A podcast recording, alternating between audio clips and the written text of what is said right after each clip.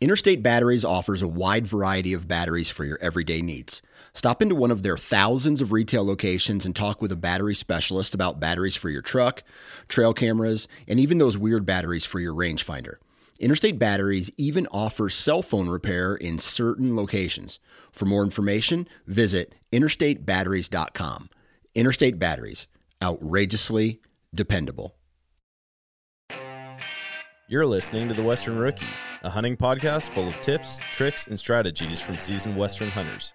There are plenty of opportunities out there. We just need to learn how to take on the challenges. Hunting is completely different up there.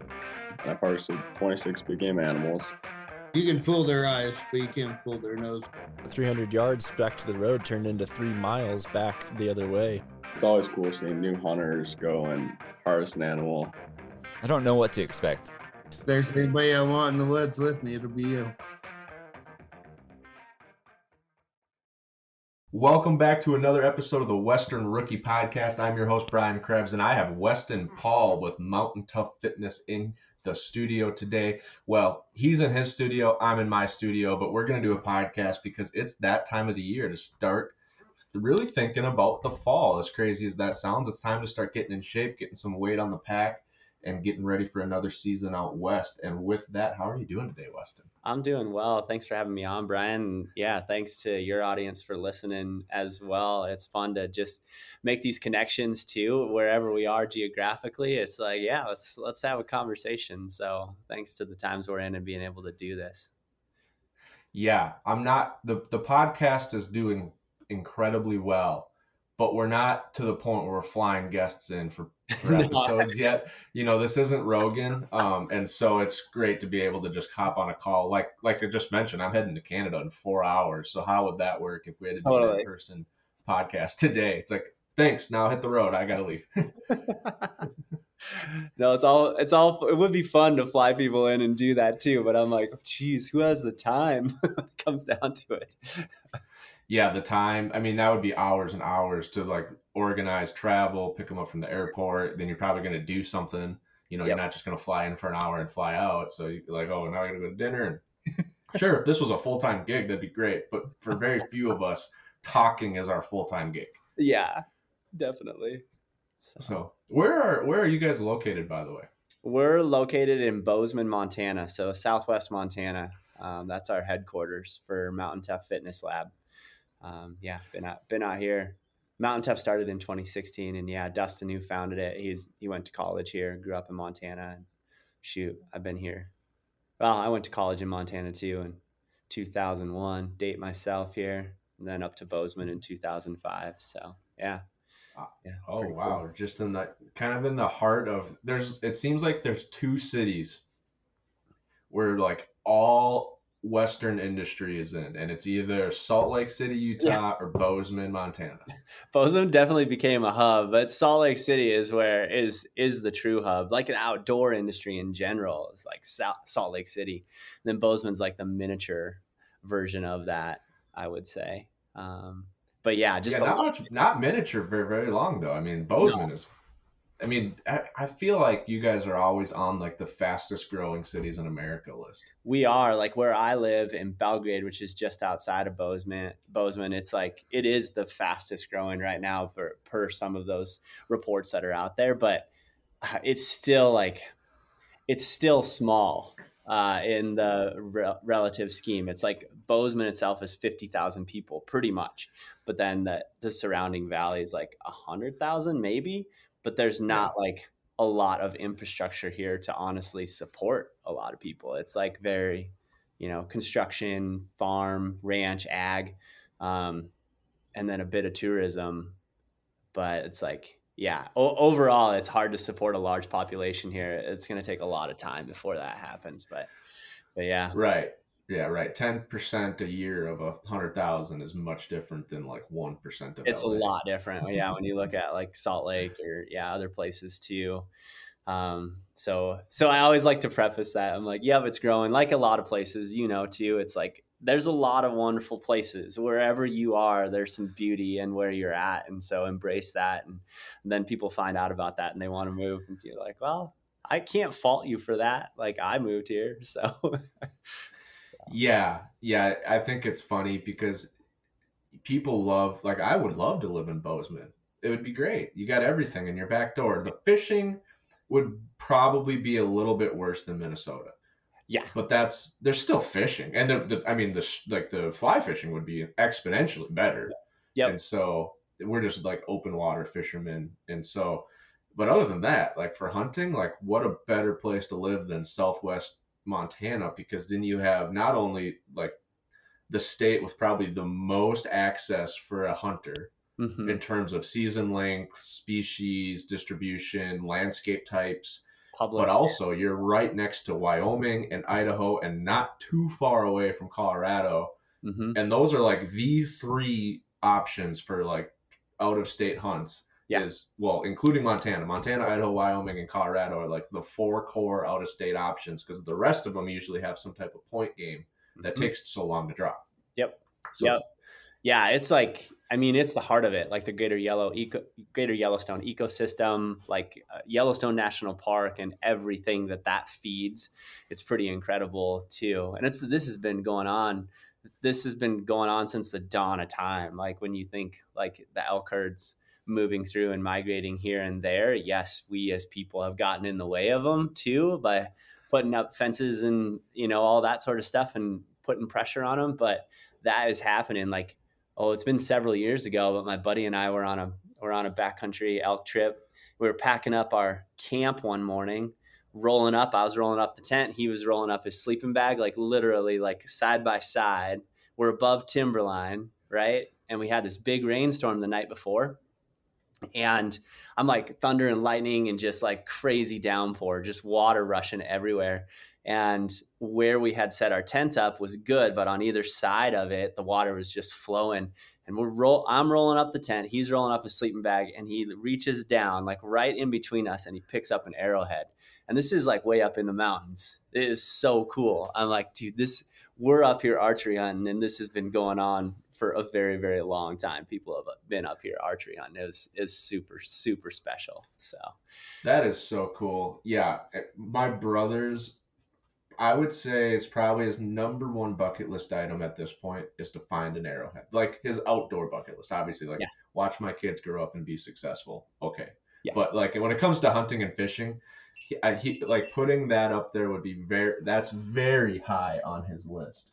Um, is finding an arrowhead, and so high that I once ordered a bag of fake arrowheads from Amazon and I was gonna bring them out to our archery camp and just give them to everybody in our team and just be like, hey, anytime you stop for lunch, just throw a couple out Yes. and wait until he finds them. And so he's like finds like five or six of them over the course of the week and be like, this is the best trip ever.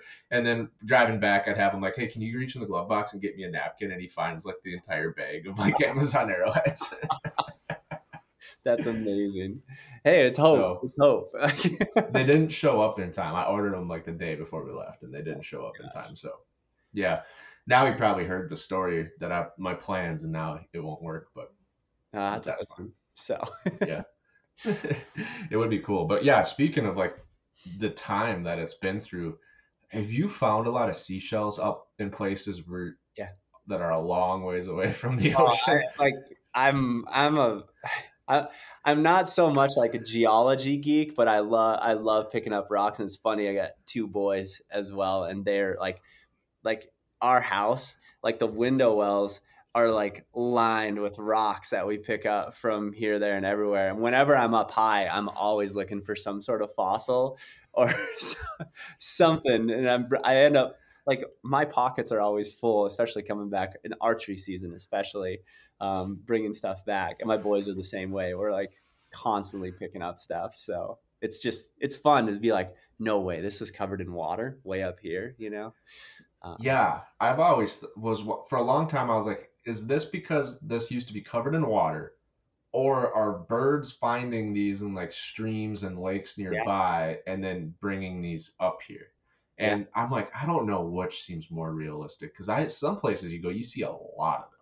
a lot of them yeah like i i feel covered in water and like i said i'm not a geology guy but one of my good buddies um he's like mid 60s he's a geology professor and uh we elk hunt together every year, archery elk hunt. Um, too, and he is like over time shared with me a lot of like the terrain and what's conducive to elk habitat too, especially during the rut. And a lot of this stuff too, that we're in these big valleys. So if you haven't come out west to hunt, um, or you're thinking of coming out west to hunt, one of the coolest things, in my opinion, is when you get up high, is just looking out into these big valleys that are out there. Then they look like like deserts. They look like they're completely flat, you know, there's grass and stuff, but then it'll go into a river bottom. But you have to think like however long ago that was all a big old glacier. And the glacier was moving through and the river was like a hundred times as big or massive. Like we can't fathom it. Like you're not going from one side of the river to the other. But all of this, the glaciers formed all of the wonderful elk hunting ground, like these moraines and where it rolls and it's like all the terrain features. You know, they want some flat ground. They want to have um, a little protection, and so all of those geologic pieces like come into play when you're up there elk hunting, and it totally makes sense when you think about it. You're like, oh, like people had to travel across the ice, you know, and we're killing whatever woolly mammoths. Let's say I'm gonna I'm gonna I'm gonna butcher it because I'm not like I never took geology. I just buddies with this geology professor.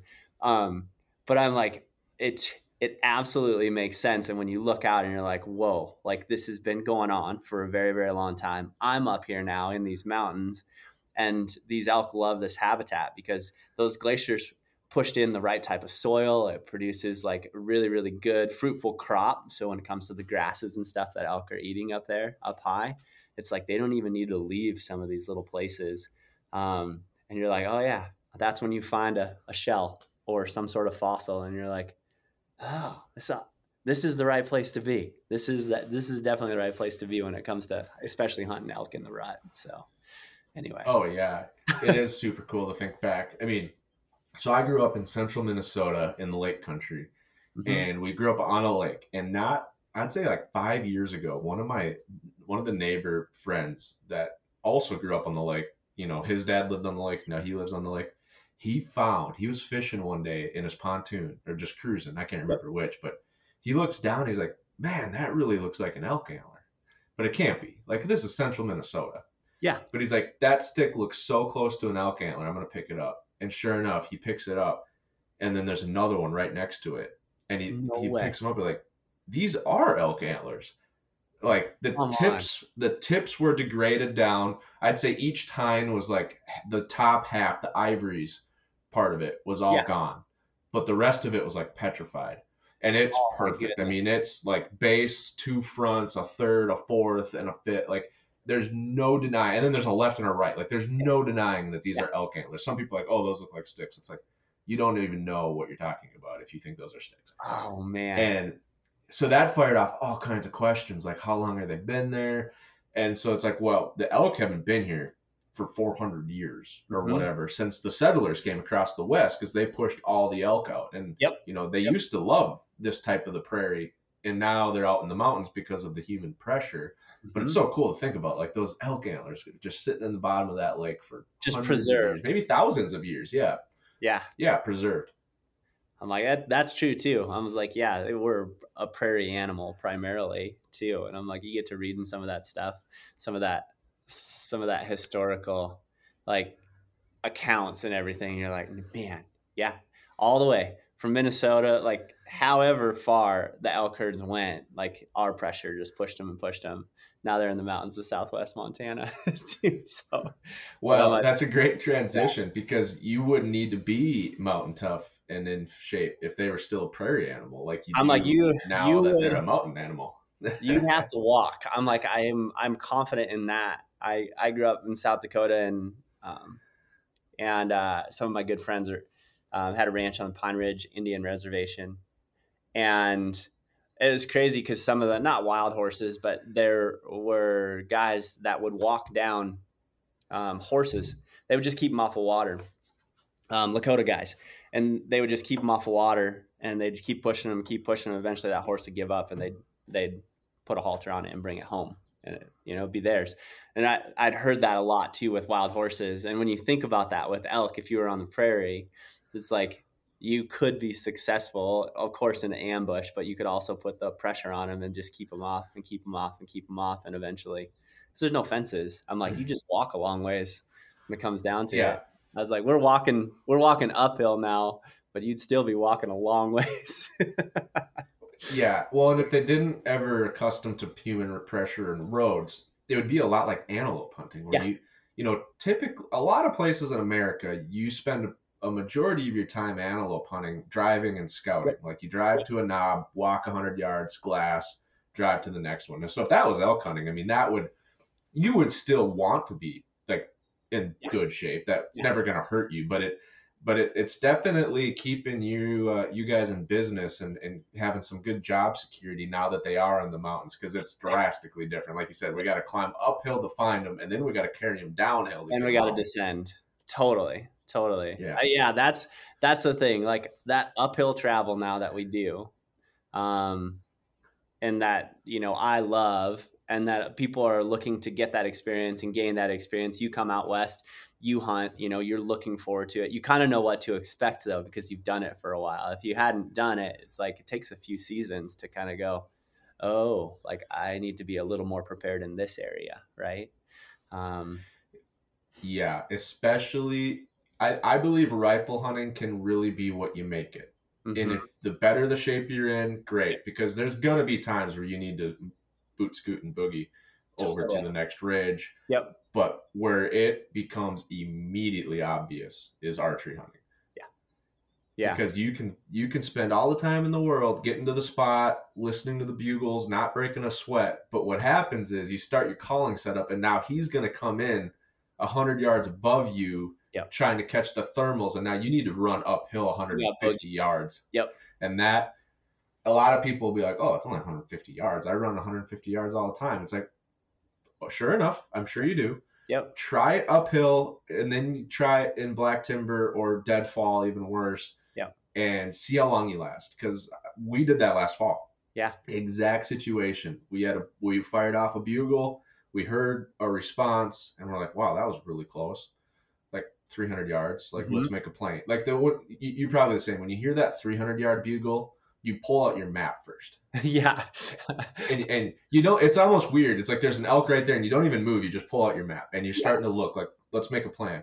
Well we did that. And then he bugles again at like 150 and we're like oh shit. He's moving. this bull's coming to us. And this was there's only 10 seconds in between bugles. Like Yeah. he's he's running. And so and he's gonna come in like 80 yards above us. And so Mm-hmm. me and my brother take off like we both know right away uphill thermals we got to get higher Yep. we take off go about 10 feet hit deadfall we both trip like instantly all momentum stopped and now we're pinned like the first cow is coming over the ridge and we didn't make it anywhere oh. Yeah, and that that's that moment too. And and looking forward to that moment, there's so much anticipation. And when it doesn't happen, I'm like, you could go the rest of the trip and not have that circumstance arise again, right? Like like that could be your one shot. And so to be to make the most of it in every situation, you know, the the physical piece definitely comes into play. Um, you know, you you're playing it smart, but your ability to navigate that quickly and then probably, you know, take your backpack. If it's 300 yards, I'm like, I take my backpack with me because I'm like, I, I don't know what's going to happen because I may go over the next roller and then up the next one. And then pretty soon I'm, you know, I've left my backpack. So I'm like, I'm loaded. I'm going up Yeah. that stuff and I want to travel that quickly. So I have never once advocated for dropping your pack. I don't Yeah. see a situation where you need to drop your pack. right. And it's exactly what you said. It's like it's either so close that it's like I will never forget where my pack is. Well, it's like if it's that close, just keep it up. Yeah, on. totally. And then it's like 300 yards. Like, oh, I could do it a lot faster without my pack. True, but you're probably if you're in the speed game, you're probably Mhm. not taking the time to drop a pin where your pack is. Like you said, things happen. Like rarely does the first instance of a setup play out. You usually got to move. You got to work the bull a little bit. All of a sudden, you're like, sometimes you're four hours into this Yes. herd, and you're a mile away. Yep. Yep. I'm like, I love, I love that like diagonal travel. I love just pissing those, especially those herd bulls off. Like I'm like, oh, I like it's gonna happen. It's gonna happen. I'm gonna put enough pressure on you, uh, and and Yeah. you travel so far in that because I'm like, that's the that's what lights me up is I'm like I'm out there and I'm just like bloodthirsty. You know, I'm like this is what we were meant to do. Like we're supposed to do this, right? So I'm just going and going and going. I'm like I I don't like to have to think about yeah my gear or my fitness. I just want to think about killing that bull. Like that's my ultimate goal. So Well, and a lot of people, oh, I don't know, I, maybe I shouldn't say a lot of people. I feel like it's very easy to think, oh, I could handle that situation and come up with a good game plan and do all this, you know, mental calculating of where I need to be, what the setup needs to be, what the bull's saying. Yep. And it's like, yeah, you probably can when you're like, when I'm sitting here talking to you, it all makes perfect sense. Yep. But when I just got done running that 150 yards uphill, like you just, it's, it's so crazy to see how long it takes you to like think through a situation when you can't breathe.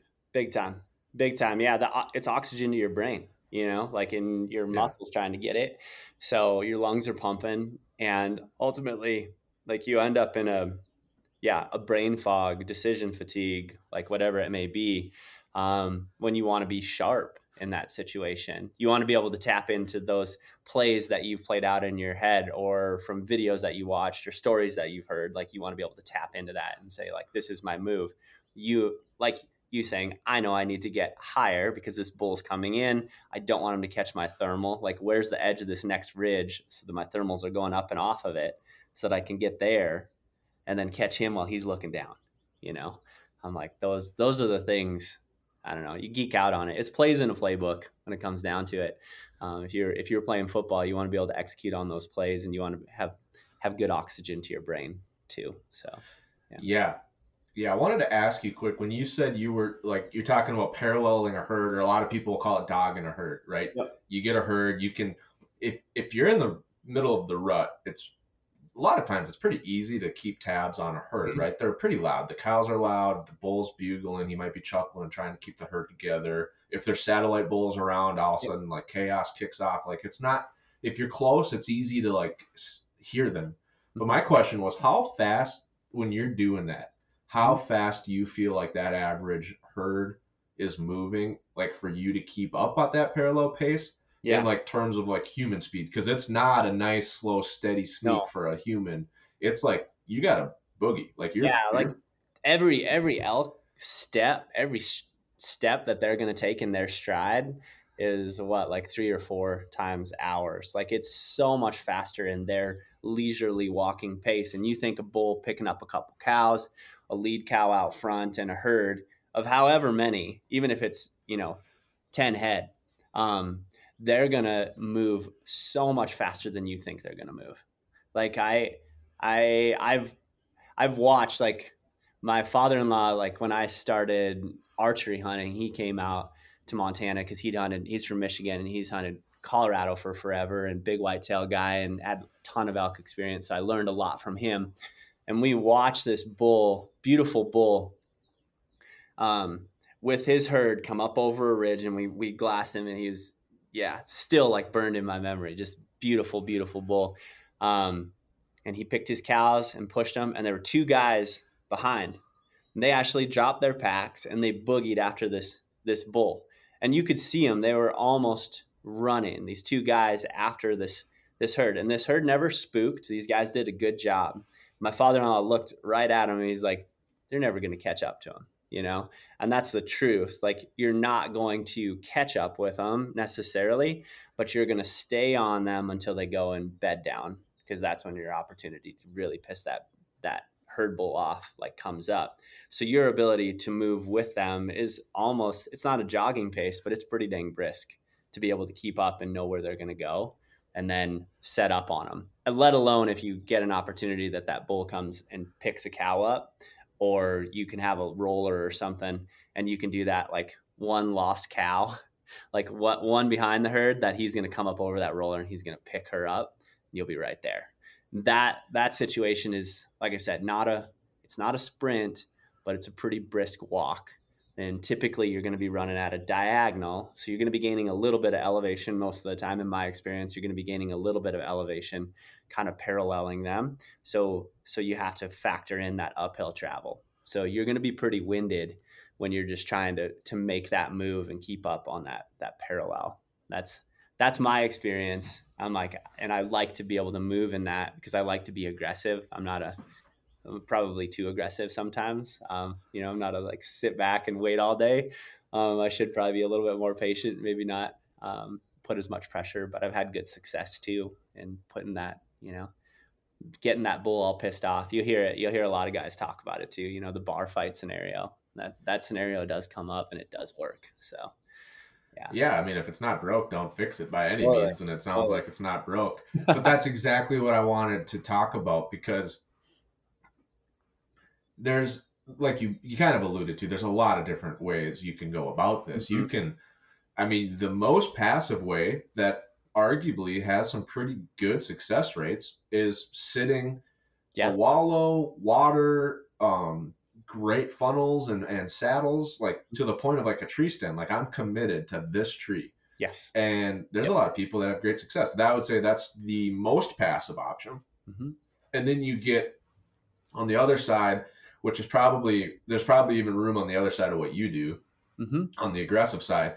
You know, you, t- you hear people like Corey Jacobsen. It's like I just run ridges and bugle my head off until someone wants to play. And I know I run by a lot of elk every day, but I Yep. don't care. I just want the one that's pissed off today, and that's about as aggressive as you can get, or like bombing in on a herd. Like I know this herd's bedded in here. I'm gonna get into like 50 yards. I Yep. might spook them, but if I don't, it's gonna be if I, magical. if I play the wind correctly, if I play my thermals correctly, and it does align, I'm like, you can you can sit there for an afternoon on a herd like that, and you can wait Yeah. until that bull comes up and does his circle, you know, quietly, um, because that'll work too. But I'm like, yeah, I I tend I'm probably to a fault. I'm like, I'm, it's just part of my personality. I'm like, I love to cover country. I love to. I love to travel. I'm, I'm totally on that level with Corey Jacobsen. I'm like, let's go. Like, let's go. Let's go find another one. So, Yeah, and I think, but that's what makes it. That's what makes it September in a way. Is that moving and getting close? Like that's when you hit the adrenaline. yeah, That's when when you're dogging herds and you're getting in tight. That's when that's when all the magic that people talk about. That's when it happens. The magic isn't when a lone satellite comes in for a drink of water and you're Yeah. sitting in a tree stand. Like that's super cool, and I wouldn't turn that down. I mean, we've brought tree stands. It's like it's supposed to be super hot. If they're not talking, like we Mhm. might have to resort to this because we got one week to do. it. and you know But that would- too. I'm like, that's yeah. that's in your quiver. I'm like, it works for sure. Yeah, Yeah. Yeah. Yeah. If you got one week to do it, you got to play by the Elks game. If you live in Bozeman like yourself, obviously you get more time. You get to you get to kind of pick and choose a little bit. You still probably have a job and you got to work. But we would all prefer that method. And the point that I want to get to is that to do that method, to get into that magic, you got to move. You got to be able to move. You got to be able to you got to be able to I don't know what you would call it, like you said, speed walk uphill Mhm. for long periods of time because it could be miles. yeah, We've seen Yeah. miles of a herd moving from their their feed or whatever their their early morning spot is to their bedding area, hmm and you can't.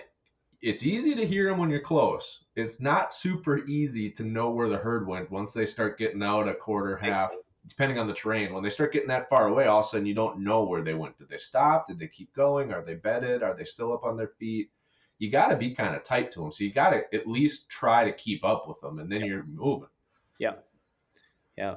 Yeah. I mean that that piece. I mean, just navigating to the country that you want to be in, so that you can set up and understand their patterns. And a say, you know, you get a one week hunt. Like you're gonna want to get into that space, and it's gonna be high high elevation. Like you're gonna be up there. Um, don't be concerned about the elevation. Be concerned about your ability to get to that place, and then have the energy to go and and finish with a, like a really really good hunt. Because just getting to the place that you want to glass from and understand where they're at, you know, sometimes you're going in blind. Maybe you got some data from some buddies. Maybe you've done it a year before, but there's always these little factors that come into play. But get there and feel good and be then use all that energy that you have to focus on the hunt once you're there, you know, what regardless. I mean, if you still have to huff a tree stand up and get it in there, like use as little amount of time as possible. Do it as fast as you can, right? Um, get it in there and then maximize your hunt because uh, like you want to you want to spend that time. You want to be able to have those encounters, and it takes a lot of those encounters to to seal the deal. So Yeah, I remember the first years that I was elk hunting, and really the first year we were up in northwest Montana in Mhm. some gnarly country. thick. And I remember it feels weird because I lived in Fargo at the time. And so you're driving across like the most boring, flattest state in the union with like the least to look at. Like it's on par with Western Kansas. Yeah. There's nothing. and so it's flat, and then you get into the Badlands, and then you get into eastern Montana, and there's some rolling hills and some breaks, and you're like, man, I'm so excited. Like this is gonna be awesome. And then you get into like like Big Timber, Yep. Bozeman, and you're starting to see foothills and black timber, and you're like, man, I can just see a herd of elk walk. You know, this is gonna be perfect. Well, then you start getting like past Helena and Missoula, and you're like, uh oh, this is starting to look kind of steep. Yeah. Like I hope it goes back to that other stuff soon. and it never does. No, right? it doesn't. And so you get there and it's just steep. And I remember the first couple years, I always thought like, oh my, the hard part was going to be getting where we wanted to go. hmm Right? It's going to be getting up there, and it's going to be getting to that ridge. Like that's the work. Yeah. Well, the more I do it every year, the more I feel like that doesn't even count as work. Because the real work, I mean, you can do that as slow as you want. You Yep. could start at Yep. 3 a.m., 4 a.m., and spend three hours, take lots of breaks, hardly break a sweat, climb all this elevation, get where you want to be at sunup.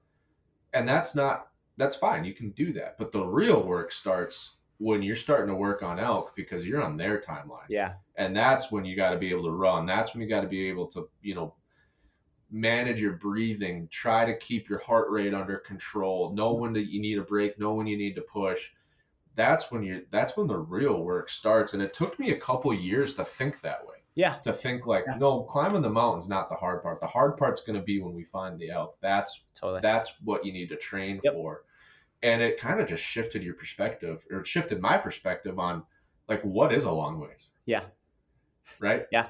like the spot we went to last year we would start at the bottom. We would park on the creek and we'd go all the way up to the peak hmm and all the way back down hunting. And it's like that's no big deal. Yeah. like Yeah. just a hike. I mean we do it slow. We hunt hunt our way in hunt our way out and and we get into elk. But you know we're not looking for ways to like how do we drive all the way up to the top type of Right. thing because you just Yeah. shift your perspective a little bit like you plan on it's just it seems like it's just your mindset like if you Yep. if your mindset's like this isn't going to be that bad we're just going to do it and then we're going to get where we want to be and then we're going to hunt and that's going to be the part where we need to go hard it seems like that was the big difference and it made all the difference in the world Yeah, yeah, I I love that too. I'm like just having that perspective, flipping that switch, like you said too, of saying like, yeah, I can go that distance. Um, I can get up a little bit earlier. A big piece for me is having the energy in the tank to do that day in and day out, because even a 4 a.m. start, I'm like, if you hunt all day in archery season, you know, you're gonna be back to camp by n- nine, honestly. Have a little dinner, go to sleep, wake up again at 3:30, have some breakfast and then start hiking. Like that energy in the tank is is really like to maximize those days. That's important to me. I'm like to get up and be like, "All right, we got to go again." And not be like, oh, "I'm a little tired. It wasn't so good yesterday." So, I'm just going to sleep for another hour. I'm like, no, no, no, no, no. Like I'm I'm here on this hunt. Like I got this time. Um, even though I live here, it's still your time is precious. Like I don't get as many days as you know a lot of people think too. It's like, yeah, you live there, you could go all the time. I'm like, no, I do have to work. I have family. Like we got a lot of activities going on. I'm like, shoot, I want to maximize those days. So when it comes to fitness, flipping that perspective, like you're saying, is really awesome uh, I'll always add too, just make sure that your training is conducive to you having the energy to get up and do it again. And that's like your your routine. Like what do you do day in and day out in your normal life that lends itself to your hunting scenario? And that's like getting up in the morning, getting your quiet time in, getting your workout in, be it having energy for your family, that sort of stuff. All of that pays dividends when you go out there and have that hunt too. You know, like you you'll see the correlation, like from day in and day out life to what you do on that hunt. So I love that. Yeah, that's something I need to get better at. Is like when I when it's a hunting day, I have no issue getting out of bed. Right. Yeah. There is a point, like you mentioned, when it you're doing it for seven, eight days in a row, where it starts to wane on Mhm. you. Mhm. And so we are huge advocates for that midday nap. you Yes. know, oh, when there's nothing the going tank. on at 12 o'clock like get some sleep in uh, we've been burned a couple times me and my brother last fall we're both sleeping at the same time and we got dive bombed by a cow and a calf at, like, 20 yards and so we're like shoot we should have we should have kind of planned better you That's know 'cause why. i would have shot a cow for sure Yep. um, Yep. so then we started putting the decoy out for our midday naps and trying not to sleep at the same time. But but that's a big one is get that midday nap in Yeah. because you're right. Like I don't know what it is because like you look at the globe, like the time zone, it's different for us, hmm but it shouldn't. You wouldn't think like the days are longer. So I don't know if it's increased elevation that obviously does increase your day Mm-hmm. length, or it's just you're outdoors all day when very few of us are outdoors Yep. all day in Yep. our in our daily life. Even if you work outside, that's maybe eight to five. Then you go home and you're inside eating dinner and stuff, and you kind of forget about those other five hours of daylight. Yep. But it's like a long day when Big you're day. like you said, a Mhm. couple days before and or a couple hours before and a couple hours after daylight very easily. I mean, you could hunt till dusk, and now it's an hour and a half back to camp. Yep. Yeah. Yeah, One hundred that percent. mid- I'm like, I totally. I'm like, that's put it back in the tank because in in our normal life, the majority of the year, how often, especially with family and that sort of stuff, how often do you get to take a nap? You know, Yeah, like that's I never take a nap. I look forward to in archery season more than more than a lot of things is like a ridgeline nap. Um, hopefully in the sun. Hopefully, you know, but or the shade, depending on. In I the mean, shade- in the shade, I'm it's like- like we need to find some shade. yeah, not Uh, raining or snowing. But but yeah, to to do that and power up and just look at that so that you do have the energy to go into the next day. Because even even the factors that you don't take into consideration sometimes is like a quiet day, not seeing any animals, you know, like um, whiffing a shot or blowing a scenario will take energy at, like from you, and then you Yeah. bring that into the next day. It's like no, I got to reset. So make sure and get my make sure and you know get as good a sleep as I can, good food, take that nap, and and come into the next day as ready for it as day one, because that last day even on some of these hunts, and I and I've watched it a lot. I'm like, and I've even you know been. I've fallen prey to like being defeated, like everybody does, you know, like Mhm. the majority of the time you're going to be. Um, but having that energy to like to go into the hunt on the last day the same as the first is something that you'll always always look back on and be like man i'm glad i did that like you'll you'll never Right. yeah Well, it's kind of. I would love to see some good data on what day of a what day of the planned hunt Mhm. did people kill on. I would say it's it would be very hard for locals that just like hunt after work Yeah. or hunt on the weekends because they plan the whole season. Yep. But for someone traveling for their hunt, we got nine days. I would say, I would say that bell curve probably peaks like maybe last day or the day before, like last full day of hunting, because it. You get to a new spot. It's going to take you a couple days just to figure out where the elk are. Then it's going to take you a couple days to figure out that part of the mountain Mhm. and then hopefully you put it together and it usually is like the last day now when i say good data it's like if i'm hunting by myself i sh- eh, you know i shot a bull in colorado on a solo hunt well i shot him on the last day because i left the day after that Yeah. you know but it was like day five of a seven day season you know i shot him on day five it was towards the end and like you said you got to have that energy towards the end Mhm. um, perfect example. I think it was last podcast or the podcast before this one. I had my buddy Bryce Bowser on.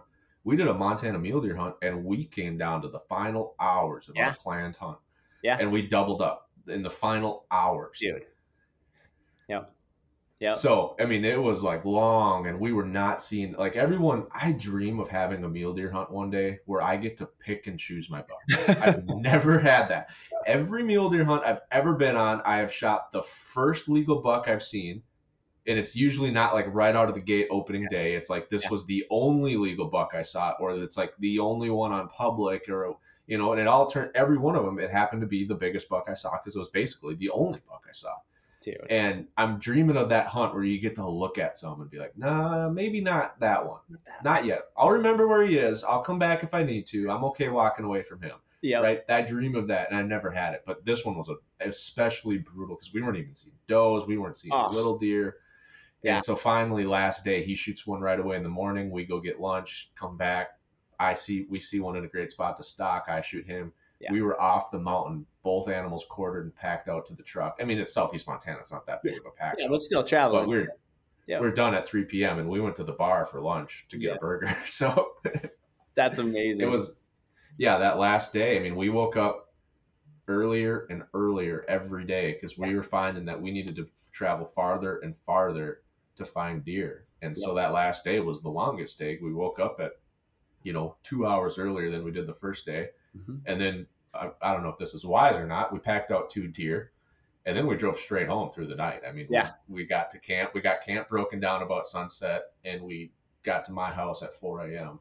dude. So I, I mean, that's that too is running like that's the endorphin hit that you get from something like that. But being able to go into the last day and even get up earlier on the last day, that's that's something that's that makes a difference in a successful hunt, regardless of if you harvested anything. Because I'm like, I'll give everyone credit for going home empty-handed because that's a big thing. There's a lot of lessons in going home empty-handed, but knowing that you didn't give up in any way, shape, or form is really, really valuable because you'll carry that you'll carry that into the rest of your life, the next year, and you won't beat yourself up because that's what happens when you don't get up early.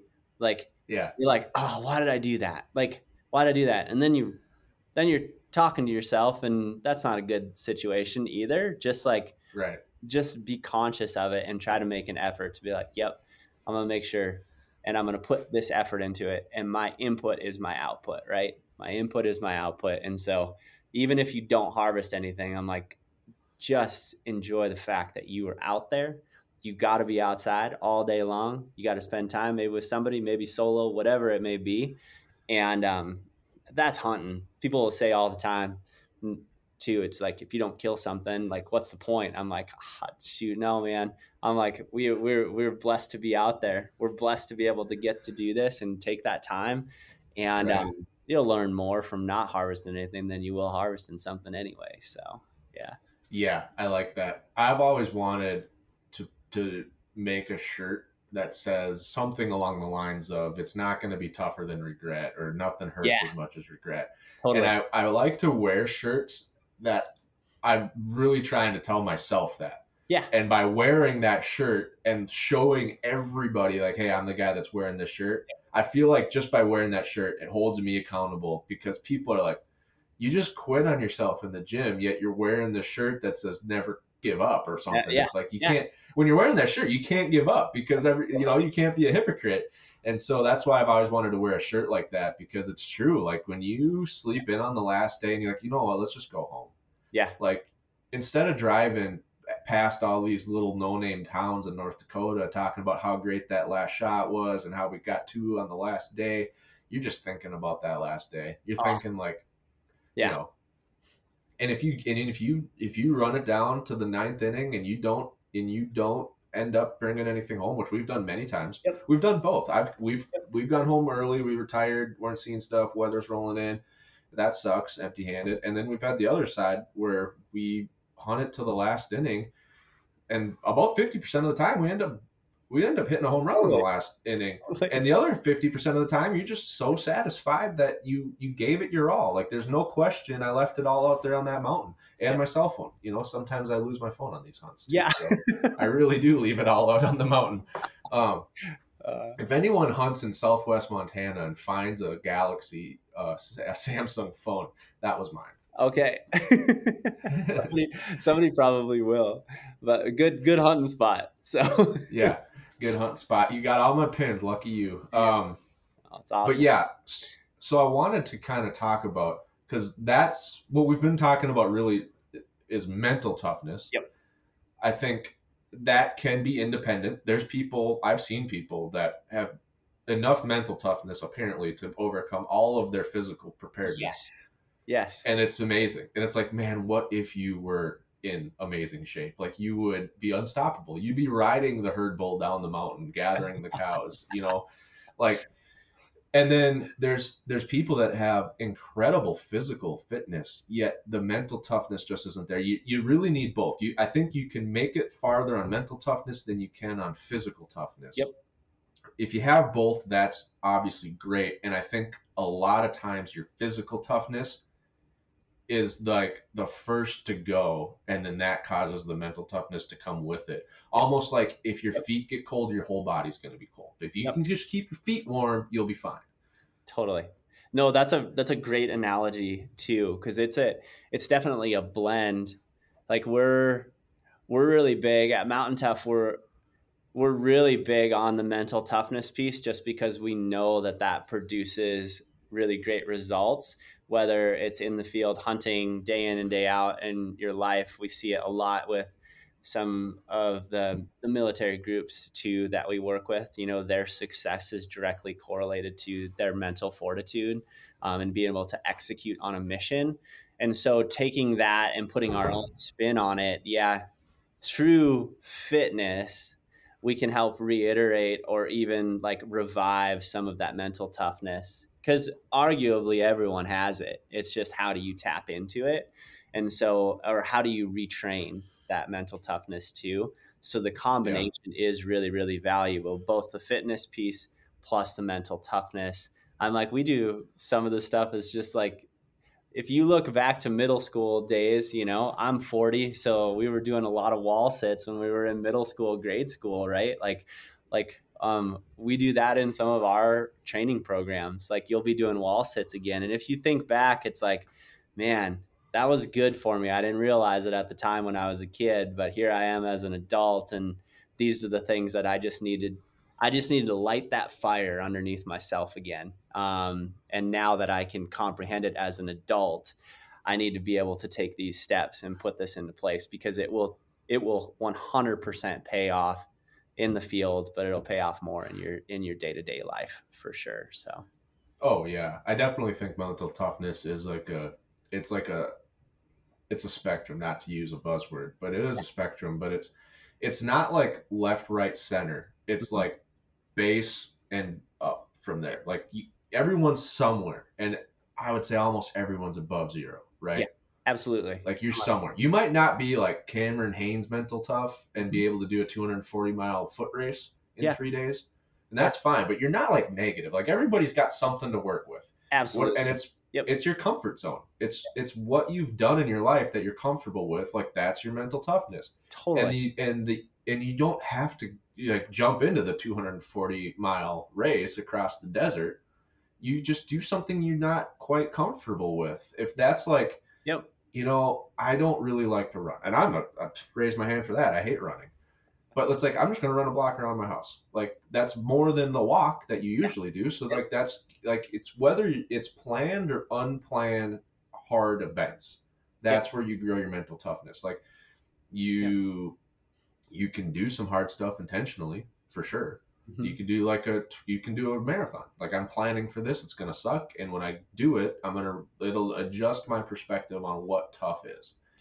Or I can get into a situation where we killed a bull seven miles from the road. Now we have no choice. We have to get this thing out. you are committed. Yes. Yeah. So whether it's planned or unplanned, both things will increase your mental toughness, and then you and then that's your new comfort zone. Yeah. Like I've the first time we packed out an elk, it's kind of that unknown. It's like, man, I don't know how this is gonna go. It could be really hard. Mhm. And then you did it a couple times, and then I packed out, you know, the bull behind me in this picture. He was eight and a half, and he lived on grain in the North Dakota Badlands. No wolves, no grizzlies, yeah. and lots of cornfields. He was big, and I did a front and a rear in one trip Totally. easy peasy because Yep. of the training. And now it's like I don't even I wouldn't bat an eye to do a double pack out on a raghorn. You know, if you're doing like a mile back to the nearest road or trailhead and it's not like up and over ridges, like give me two, let's just get it done. Like this Go isn't that hard Yeah. anymore. Yeah. Yeah. I'm a That- big guy. I mean, that helps. No, but I'm like th- those are the scenarios that you've gotten in, and those are the things that you've learned that you can handle. a cool thing to be able to do is like for someone who hasn't experienced that, it's like that's why you part of the reason why you do this podcast, right? Is to share those yeah. experiences that people um, will hear that and they'll learn something from it and they'll be one step ahead of where you were when you were in that situation, right? So if you can share that, and like a lot of our training, our programming that we do, it's like we're just sharing this with you. It's your 40 minutes of the day, maybe an hour of the day within your workout. And that mm-hmm. is setting you up for success in these experiences that you're going to have, whether it's on a hunt um, or whether it's like, yeah, I'm like some sort of manual labor that some that your your buddy asked you to do and you hadn't done it for quite a while. It's like, oh, so yeah, I'll go do it. Like, yeah. it's hard. Like, well, landscape you know, your whole entire yard with you. I'm like, oh, instead of going, oh, I'm going to be really sore, that's going to suck. Like, yeah, let's do it. You know, like, yeah, I like, hey, I need to move my gun safe. yeah, I need to, I need to move my gun safe. I'm like, yeah, I'll, all I worry about is crushed fingers and toes, but otherwise I'll be good. So, yeah, which, um, we got some pretty cool stuff in the works, but I'm going to be getting a Steelhead Outdoors gun safe. I don't know if you've heard of them yet. No. I know Randy Newberg's got a couple there in Bozeman. They redesigned their gun safes. Um, it's a startup company here in Minnesota. I toured their shop. Phenomenal people. But the cool thing is, it's all of the security, yeah. all of the fire rating, everything. Yep. Looks exactly the same as your is your Browning or your whatever gun safe you've got at home. Victory, Liberty, Champion. Yeah. Except it, you can take it apart from the inside, panel by panel. Come on. And so you can move every panel yourself by yourself with a two wheel cart, like your average two wheel cart, no special stair climbing cart. The heaviest panels, the door, it's 180 pounds. So you put that on a two wheel cart and just go, you know? Oh my gosh. Amazing. Yeah. So no more, no more broken fingers and broken toes and two cases of beer and a pizza to move your gun safe. You can just do it yourself. So mine should be done here very soon, and then I think we're working on some cool stuff to to partner with the podcast. So I'm really excited about that. Oh, that's awesome! I'll have to look yeah. into for sure. But it's like the point is, it's like your buddies that go, oh, like yeah, versus the buddies like, sure, what time, when and where, I'll be there. You know, that's the kind of like that preparedness yeah. um, that you speak of, and and so that's what I was going to ask you. That now that we've been talking about it, we've really been we've been really driving home the point on the mental toughness. Yep. Um, because it, it, it, like I assume we're on the same wavelength. Like it is the most important part, and the physical preparedness yep. leads into that. I think it's a lot easier to wrap your head around physical fitness and preparedness. What do I need to do? Um, so we'll touch on that after. But first, what do you guys do? and it's probably not common. I really don't think it would be common because I don't see it or hear it. But if a guy walks in, he's like, I just want to be tougher. Mm-hmm. And you're like, what do you mean? And they're like, just mentally tougher. Like, I just want to be tougher. Yeah. Like, I want to like not be shy away from hard situations. I want to be able to handle stress better. Like, I want to be able to look at a bull four miles away on a ridge and be like, let's go get him. Versus like, oh man, that's a long ways away. Yeah. And yeah. and you're like, what do I do? what do I do to get tougher? Like, yeah. what would you guys do in that situation? A client comes in and be like, I just want to be tougher. Where do I start? Yeah, no, like that legitimately, that legitimately happens. And that's why, too, we have the app, honestly, is because that happens enough that it's like we need to, we need to provide this for more people. And so, um, the the start of it is creating a habit. So whether it's a just a small habit, a small change, um, and getting in a routine with a plan. Because having a plan is always going to benefit you, and know that the plan is always going to change, and it should change, right? But having a plan in front of you is a path that you can follow. You don't have to think about that plan; you just go and do that plan, um, and that's an important, really important step for anybody to take is like i'm going to go do this. If you're cameron hanes and you're like i want to run a 250 mile race you better believe that there's a plan in place to go and run a 255 250 mile race right? Like it takes a lot of running day in and day out. The plan is to run and have time on your feet right? But there's yeah. like some people are really analytical about it. Some people go by feel. It depends on your experience. So for someone saying i want to get tougher um, I'm a big proponent of our Mountain Tough methodology because I've done it for a really long time. I've known Dustin shoot since before we had kids. Um, and uh, and once he started training hunters specifically, I was at a point in my running career because I took the running path. I was like, that's where I, I want to do that because I don't want to be devastated when a bull goes over the ridge. Like legitimately, I remember that bull too, and I'm and going, that's too far. And I'm like, I never want to do that again. So my path was I want to go running. I want to do ultra races, the Cameron Hanes influence, that sort of stuff. Um, yeah. I'm going to do that. That's one end of the spectrum. That is beneficial in some ways, but running, just running and getting on ultra marathon plan um, does not benefit you in the mountains hunting the way you think it will. And that's why yeah. Dustin started Mountain Tough. And for me, running, I was like, why in the world am I sucking wind when I'm carrying a backpack now? Because I'm in the yeah. best shape of my life. Um, yeah. So, as we were talking about the blend of mental toughness and physical strength, when it comes to physical preparedness and being tougher in the mountains, it's a blend of strength and endurance. Like you yeah. as a as a mountain athlete, we'll call it. It's a blend of strength and endurance. Not going to be the fastest runner. Don't have to be the strongest guy in the gym, but there's a blend in there that works really, really well. And that blend for us um, is baked into our programming and it truly does make people tougher because when you go out and you have that experience and you go wow i feel really good now you're like i just put in that work i packed out that bull and i'm ready tomorrow to pack a buddy's bull out because um, you double down whatever those are all things that give you confidence because of your training that has made you tougher so i'm okay. like it, and the mental toughness piece is something that we just subtly add in um, and we're just having you do some of those simple movements. The wall sits are the easiest thing that I can relate to most people is like, why am I doing a wall sit? I'm a grown adult. Like, like, but all of a sudden your legs are burning. And if you were to flash back to you as a kid sitting on a wall for a minute, you could do it, right? Like you could do it as a kid. Well, what's wrong with me now that I'm a grown adult and I can't do this, right? So I'm like, I just think back to my my childhood self. I'm like, I was tougher then, maybe a bit naive, but also I'm like in a line of kids and I'm not going to be the first one off that wall. You better believe I'm not going to be the first one off that wall because I'm, you know, a kid and I'm competitive for whatever reason. So, um, so that just in our programming, just those subtle little tricks that we've we've come up with, um, and we've tested it here. We used to run public classes, like I mean, three three classes a day, five days a week. Um, just testing on these groups of the programs that we have now within the app so that we can produce a good product that helps you um, like i said on the hunt i'll say it again and again and it'll help you day in and day out too so subtly through yeah. fitness and through sweating you start becoming mentally tougher and then you start making the correlation um, and if i were to tie that back to like my running career uh, um, and i still love to run but I also love to just feel good and move good and not have the aches and pains. So strength is a really big portion for me.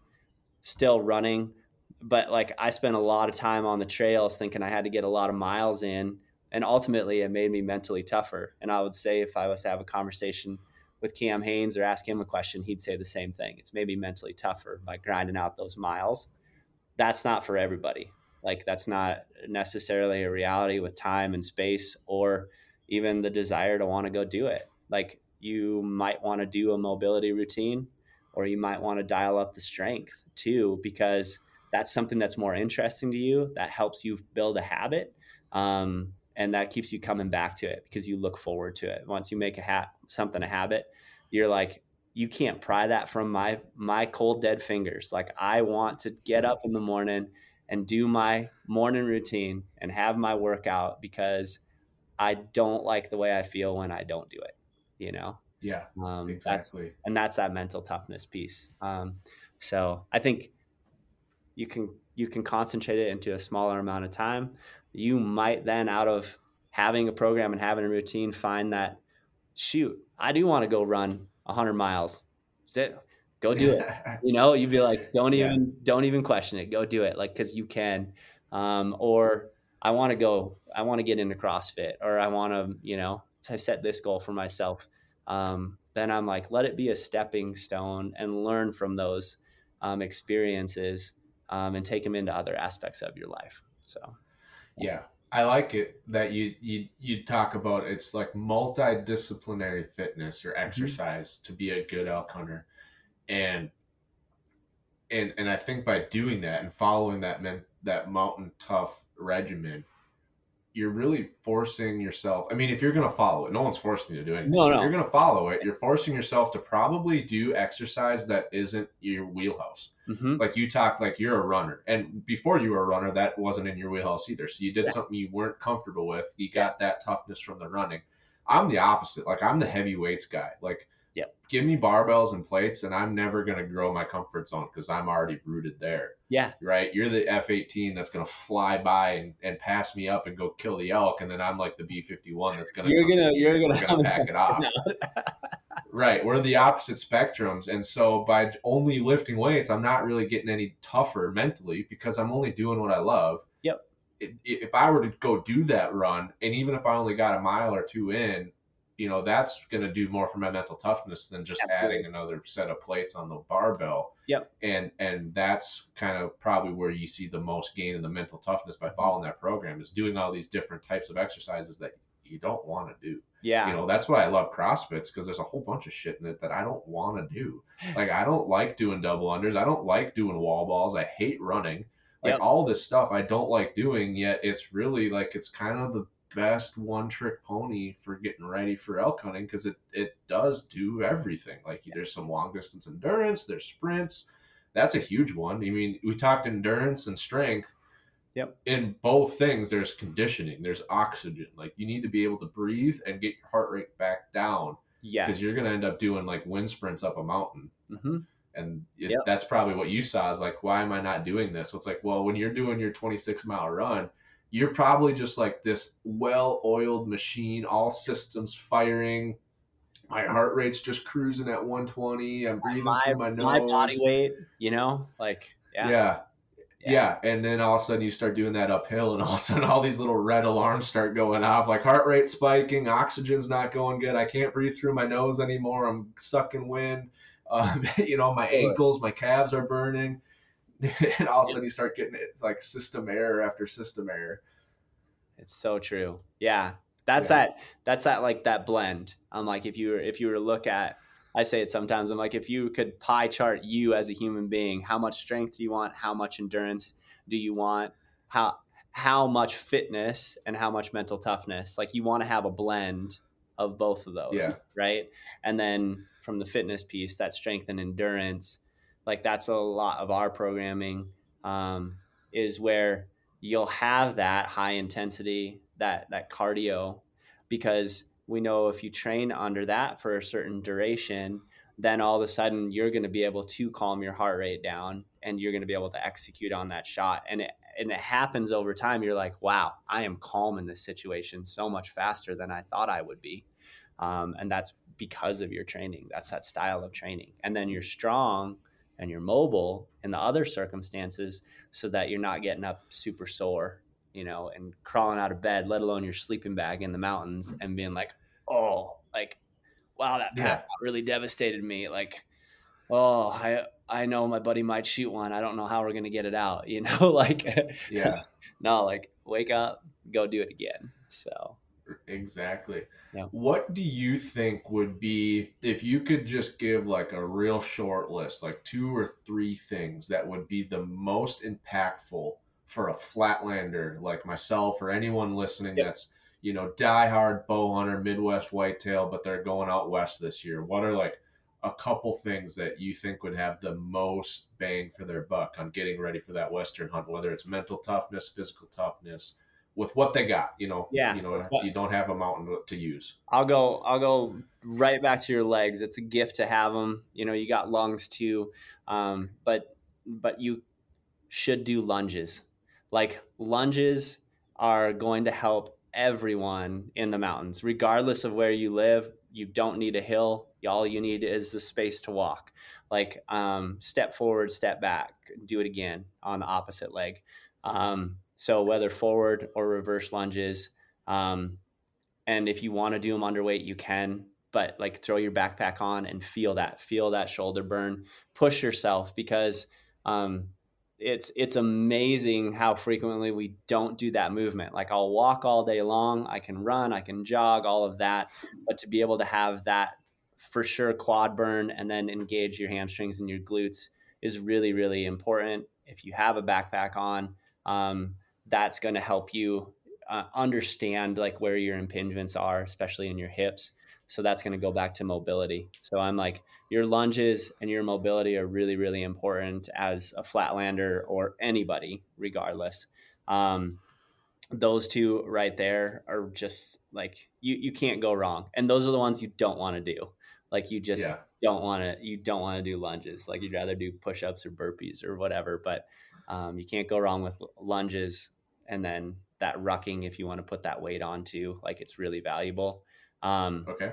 And if you can, if you can step up and step down off of something, both like forward and back and laterally, um, yeah. that's really helpful too because that's what you are going to experience. You're going to be walking up stuff and you're going to be coming down. So we'll just say a lot of times, you know, have a box, have a cooler, you know, um, and step up over that um, so that you are understanding the movement and the controlled step down too like you want to be able to control that weight stepping down. So um, those would be the big ones. I'm like anybody can do that. You can put a routine, do you know 100 lunges and 100 step ups, and you're gonna feel better, like no doubt. So awesome. Yeah. Well, there you have it. Um, for anyone that's looking for like you know I don't really want to get an expensive gym membership just to go out west. Yeah. What do I do from home? I think everything you said, you could find a way to do it from home Yep. Steps. Most houses have steps. Most houses have space to do lunges. Totally. If you're going to go out west, you're going to find a pack. Go. Um, here's a quick tip for free. You can spend hundred dollars on a 55 or a 45 pound plate that you would find in a gym. Yep. Or you can go to your local farm and fleet, fleet farm, whatever egg store and go into the livestock section and go buy a bag of like barn lime, which is what the cows use for grit so they don't slip on the cement and that's like six bucks for 50 pounds. Six and bucks. you just duct tape the heck of that, duct tape the heck out of that so it doesn't cut and rip and make a mess and throw it in your pack. I got four of them in my garage right now. Throw it in your pack. I'm like, I'm, yeah, you have a rock sitting around somewhere. Throw it in your pack. Yeah. You. I'm like, yeah, it, it really is. But even something as simple as I'm going to go to the hardware store and I'm going to buy that bag or those, that two bags of lye, like that's a step in the right direction of saying I'm going to yeah. do that. Because then I'm going to go home and I'm going to look at them. When I'm not using them, I'm going to be like, I should be using them, right? And th- those are yeah. the steps of starting to make that a habit and starting to do that. So um, there's one in my uh, there's one in my mystery ranch all strapped in right now. It's sitting in my garage, so I can just put that pack on, and there's 50 pounds right off the bat. I know totally. I'm like, don't and make sure you duct tape them because if you don't, your zippers won't like it. so oh yeah, I duct taped. I just I went I went all the way around just yeah. to make sure, and they've lasted. I've had these um, for four or five years now.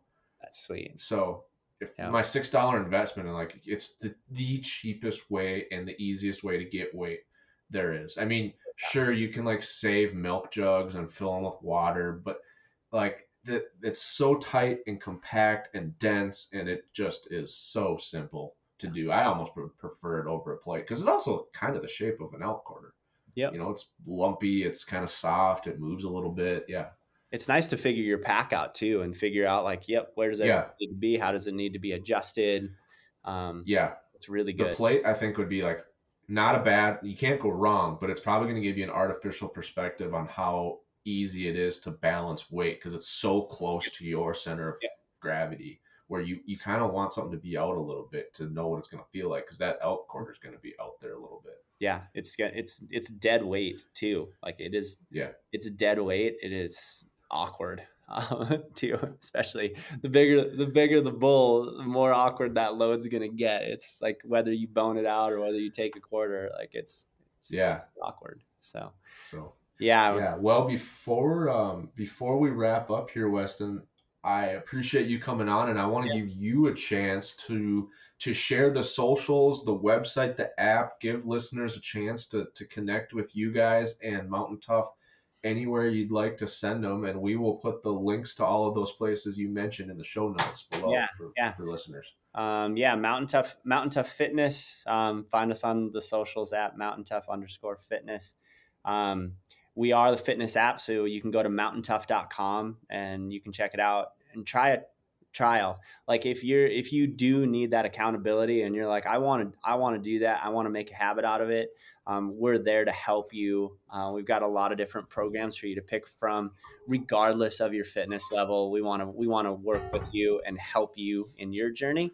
Ultimately, we want to have it be a successful hunt, but we want to help you in in your day to day life more than anything too. So, um, so yeah, check out the app. You can always do a 14 day free trial. You know, no no risk at all. Um, just just see what you think, um, and then look up our podcast too, Mountain Mountain Tough Fitness. Um, it's across all platforms. Um, give those a listen. Like you know, just like this one, it's like, hey, just sharing cool stories. It's fun to meet somebody and then have something in common, which is hunting. But there's so much more than that too. So um, just trying to, to get people's stories out there and hopefully meet people where they're at too and learn something from every circumstance we're in. So, yeah. Awesome. There you have it, folks. Go get connected and check out the Mountain Tough socials, the website, get the app. Go get get Mountain Tough. Uh, Yeah. Get ready for this fall. Get get Mountain Tough. It's it's not too late, honestly. Like uh, yeah, go go do something. Do lunges, if nothing Yeah. else. Do do hundred lunges a day, and you'll be you'll be in good shape. But if you want to get on a on a program, um, and help carry it through right into hunting season, and then after, we we got you covered when it comes to that. So Awesome. Well, thanks for being here again, Weston, and thank you for listening, folks.